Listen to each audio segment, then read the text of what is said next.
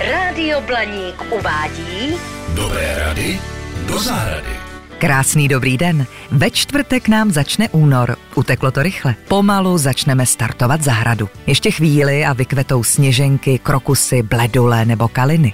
Asi se už taky nemůžete dočkat. Pokud máte pouze okrasnou zahradu, vaši pozornost byste měli věnovat trávníku. Pokud je zamrzlý, snažte se na něj nevstupovat, zbytečně byste ho poničili. Až půda rozmrzne, což bude ještě chvíli trvat, můžete trávníku pomoci přihnojením kompostem. V bezmrazém počasí můžete začít řezem tvarovat živé ploty a okrasné dřeviny přihnojit nejlépe cereritem nebo NPK.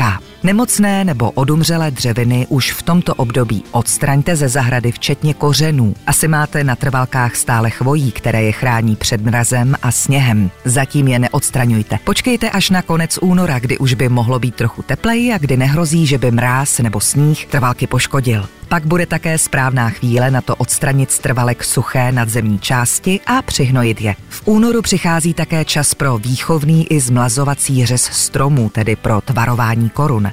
Zkrátí se přerostlé větve a odstraní ty přestárlé a odumřelé. Větší řezné rány nezapomeňte zatřít štěpařským voskem, ty menší latexovou barvou. Pozor, peckoviny ještě neřešte. V bezmrazích dnech opláchněte kmeny a silné větve vhodným zimním postřikem. V kůře se totiž ukrývá nejvíc přezimujících larev a před zvyšující se intenzitou slunečního záření můžete chránit kmeny stromů nátěrem proti přehřátí. Ovocné stromy v únoru také přihnojte cereritem nebo NPK.